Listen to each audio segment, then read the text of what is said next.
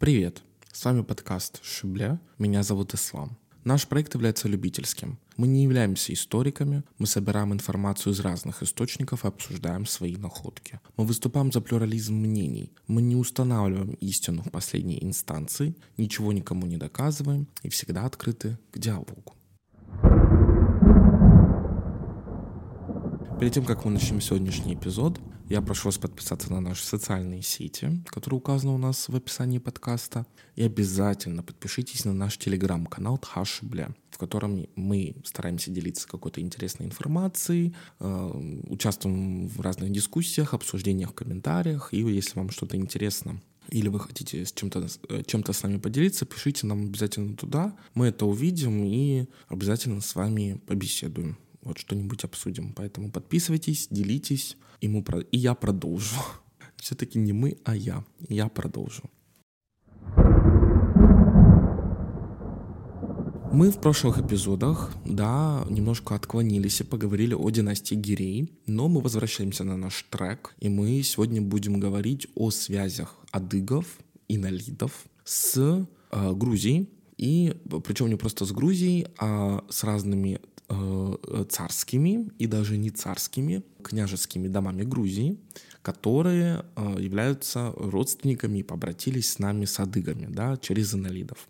И перед тем, как я начну уже предметно рассказывать, я сегодняшний эпизод хочу посвятить именно такой вводной части, в которой я хочу объяснить то, как, почему и зачем все это строилось, потому что эпизоды эти будут очень большие, а потомков у этих браков осталось очень много, и потомки очень интересные. И там, условно говоря, чтобы так неймдропнуть что-нибудь, например, через вот эту вот интересную плеяду историй потомком Инала Светлого сейчас является нынешняя глава дома Романовых Мария Владимировна Романова. Да, ну, disputed, то есть там есть вопросы, но как бы с официально там с точки зрения разных организаций она признается главой дома Романовых в изгнании, ну, тех, кто, собственно, смог выжить.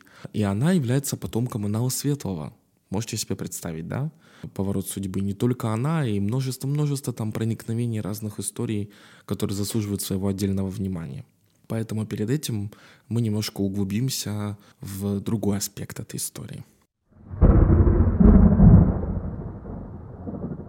Давайте с вами вспомним вообще, да, почему браки у династии Иналидов были достаточно разнообразными, при всей своей кажущейся простоте сложными и очень-очень двоякими. Во-первых, как мы помним, в этой семье, в этой династии были разные партии, которые боролись за власть в Кабарде. Это была одна большая семья, но у нее были разные ветви, я освежаю и вам память, и себе.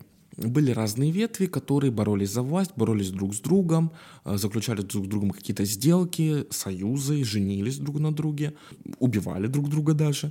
И как бы все в таких вот традициях «Игры престолов» и «Дома драконов», в принципе, можно себе представить. Происходило в Черкесии таких вот шестнадцатого, семнадцатого, пятнадцатого веков, вот прям сам, сам, самая «Игра престолов», самая та, даже восемнадцатый еще зацепили. И вот мы говорили, что Крымское ханство, династия Гирей, что были связи, и там вообще все это закручено на Малой Ногайской Орде, закручено на Золотой Орде, да, на Большой Орде, на княжестве Литовском. То есть там это все была одна большая такая политическая интрига, в которой участвовали все. В ситуации же с Грузией ситуация примерно похожа, но немножко другая. Грузия всегда была очень большим, очень, очень большим, очень сильным соседом Черкесии, который, будем говорить честно, да, это мое субъективное мнение, был на голову выше в культурном развитии, да, в историческом каком-то развитии, со своей уже изобретенной письменностью, со своим алфавитом, со своими традициями, ценностями, с развитой очень красивой архитектурой и как бы с уже таким сформировавшимся большим культурным пластом и культурным слоем. Мы тоже обладаем своей культурой, естественно, мы обладаем своей как бы идентичностью, но по сравнению с тем, что происходило дело в Грузии, у нас с этой идентичностью все не так как бы хорошо. Не так хорошо она нам смогла передаться через столетия, как она до сих пор есть там. И вот эти самые прекрасные времена, это у нас все-таки уже семнадцатый век, адыги, и точнее династия Иналидов, начинают поворачивать свою голову на восток. на восток, мы географию вспоминаем, вспоминаем примерно, как это все выглядело, да, что южнее Черкесии лежала Грузия, да, и разные грузинские княжества, Имеретия, Кахетия, Картли, и как бы это всегда такие наши исторические соседи, всю, в принципе, нашу историю. И так получилось, что в середине и в начале семнадцатого века династия Иналидов постепенно поворачивает свою голову в сторону юга и смотрит на то, что происходит у Грузии. Потому что у Грузии там серьезные вообще разборки, истории с Османской империей слева, с империей сефевидов справа, с Персией, да, и мы знаем все эти истории про набеги персов, про то, как какие-то грузинские князья там, они были вассалами Османской империи, то есть там тоже действительно жизнь кипит, и кипит очень сильно, и Грузия, так же, как и Черкесия, очень часто оказывалась в середине между таких больших каких-то государств, между разных империй, но при этом могла как-то тоже, находила какие-то ходы и лаврировала в этой всей истории. И вот наш э, сюжет э, нашей сегодняшней игры начинается с того, что в Малой Кабарде князь, которого звали Гиляхстан Татарханович или Джиляхстан Татарханович, будучи самым влиятельным в Малой Кабарде, в конце семнадцатого столетия решает выдать свою очень юную дочь замуж за грузинского царя, точнее не грузинского, а картлийского, за царя Картли Вахтанга шестого. Как звали его дочь, к сожалению, мы не знаем. Мы не знаем, какое у него было адыгское имя, но в историю она вошла как Русудан, как, э, в историю грузинскую как Русудан-черкесская. Поэтому я буду обращаться к ней как Русудан, но мы понимаем, да, что изначально она не была крещенной, скорее всего, и приняла крещение перед свадьбой, и это ее как бы имя в крещении. И таким образом это было ее уже такое грузинское имя. Теперь мы выстраиваем такую схему. В этот момент малокабардинский князь, да, совершает вот такой шаг. Этот шаг становится успешным, его дочь действительно выходит замуж за картлийского царя, и его политический вес начинает расти. Мы помним, что адыгские пщи, а очень часто иналиды, старались выдавать своих дочерей и сами жениться на соседних княж... княжнах, царевнах и так далее, чтобы упрочнить свою власть, чтобы показать, что мои родственники, условно, Картли, да, царь Картли мой шурин, да, как говорили братья Русудан, про которых мы еще будем говорить. Это был большой политический вес, это был рост, и э, браки являлись инструментом политики. Являлись, являются и, скорее всего, еще какое-то время будут являться.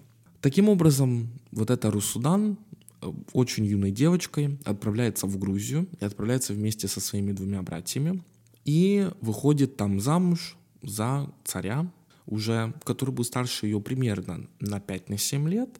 Ну, как бы не сильно, но все равно достаточно ощутимо. За Вахтанга шестого. И вот немножечко поговорим о Вахтанге.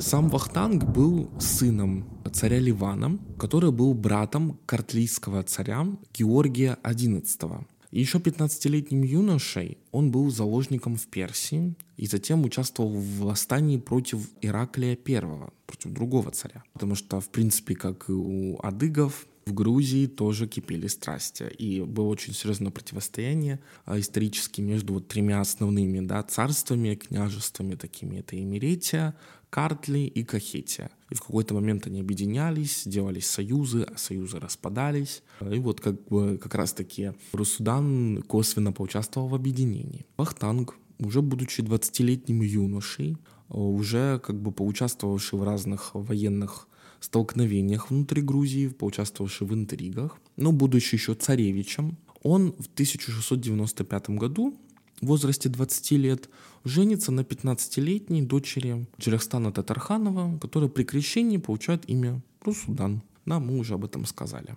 В общем, я не буду углубляться в политические интриги, которые происходили, да, и в историю, которая там происходила внутри Грузии, потому что он становился царем, он был царем три года, потом после этого он, у него власть эту забрали, потом он опять за нее боролся и смог победить. Нас интересует другое, нас интересует, причем там, при всем адыги и причем там Русудан.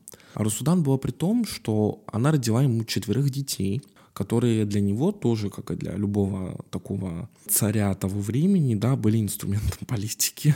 и возможность их женить или выдать замуж, то она была очень таким серьезным инструментом. И его старший сын Бакар Третий стал его преемником и был царем Картли всего пару лет. С шестнадцатого по тысяча семьсот девятнадцатый был сын Георгий, была дочь Тамара, которая для нас очень интересную роль играет, потому что она стала женой царя уже объединенной Картли и Кахетии, Таймураза второго. И, по сути дела, она легитимизировала в какой-то момент э, притязание своего мужа на э, престол ее отца, которым, на вообще вот на княжество, которым правил ее отец. И была еще одна сестра у них, то есть четвертый ребенок Русудан и Вахтанга, это Анна или Аника. Она стала женой князя Вахушти Абашидзе. Это что касается их детей. Потомков у Русудан это какое-то нескончаемое количество, потому что брак за браком, царь за царем, детей становилось все больше и больше и больше. Дочерей выдают за грузинских князей, там будет, пусть это будут Андроникашвили, пусть это будет и связи с абхазами, да, через Шарвашидзе в тот момент или Чачба. Пусть это будет и Дадиани, и все-все-все-все-все, что вы знаете, в принципе, кажется, любые поздние такие потомки грузинской аристократии, они могут возвести свое происхождение к Русудан. И Русудан является таким образом предком огромного количества грузинских князей, княжон, скольких царей, царевн, цариц и так далее, и так далее, и так далее. Из вот интересного, я уже там, да, немножко неймдропнул Марию Владимировну Романову. Так получилось исторически. Сын э, Вахтанга и Русудан, которого звали Бакар или Бакар Третий, когда он был царем Картли, он стал генерал-лейтенантом в, в Российской империи. И он то возвращался в Грузию, то приезжал в Москву, и вот как бы у него были достаточно сильные связи с Россией, и по его как бы таким должностным обязанностям, потому что он несколько раз э, из-за связи с адыгами, да, потому что он наполовину адыг через свою мать, и является потомком Инала и родственником всех э, Иналидов и так далее, он совершал разные секретные поручения русского правительства, да, правительства Российской империи, и несколько раз раз участвовал в каких-то секретных переговорах между адыгами, кабардинцами, родственниками своей матери и Россией. Он был иногда посредником между этими двумя странами. Потому что, как мы понимаем, он знал, скорее всего, адыгский, да, ну или кабардинский, так как его мать все-таки из Кабарды, из Малой Кабарды даже. Вот это очень интересное такое, конечно, наблюдение, что человек, скорее всего, знал адыгейский, но при этом он был грузинским царем. Так оно и бывает в жизни. Так что история удивительна. Он женился на Анне Георгиевне Иристовой, дочери князя Ириста Рогавского. И у них было достаточно большое потомство, которое из-за связей родителей, особенно отца с Россией, почти все женились или вышли замуж за представителей аристократии Российской империи. И эти браки абсолютно интересны, потому что внук Русудан, соответственно, да, сын вот этого Бакара, он сватался к Марии Кантемир, но в итоге он женился на внучке Меньшикова. И огромное потомство он тоже оставил, у него там потомки потомками потомков. Его, их вообще потомки вот э, этой линии, они заключали браки и с Голицынами, и с Толстыми, и с, как мы уже сказали, да, с Меньшиковыми, и со всеми, со всеми, с кем можно и нельзя себе представить. Там огромное количество родов. И как бы эту линию мы тоже обязательно рассмотрим, потому что там есть даже декабристы, которые, соответственно, являются потомками Инала Светлого, как мы понимаем. И это вот такой вот сник-пик, немножечко быстрый взгляд на Бакара, на одного из сыновей Русудан. Их было двое, два сына у нее было. И, в принципе, наверное, я считаю, что вводную такую часть, чтобы вот примерно вы понимали, да, как, как, как мы будем говорить об этой всей истории, как, и что стоит за этой историей. Я вам рассказал. В следующих эпизодах я уже более предметно постараюсь четко обсудить оставшихся троих детей Русудан и поговорю о известных потомках этого брака, потому что потомков у этого брака огромное-огромное-огромное количество, просто какое-то сумасшедшее. Поэтому не переключайтесь, оставайтесь с нами. Это был цикл «Черкесские аристократические дома», «Ислам», «Шибля». Всего вам хорошего. До новых встреч.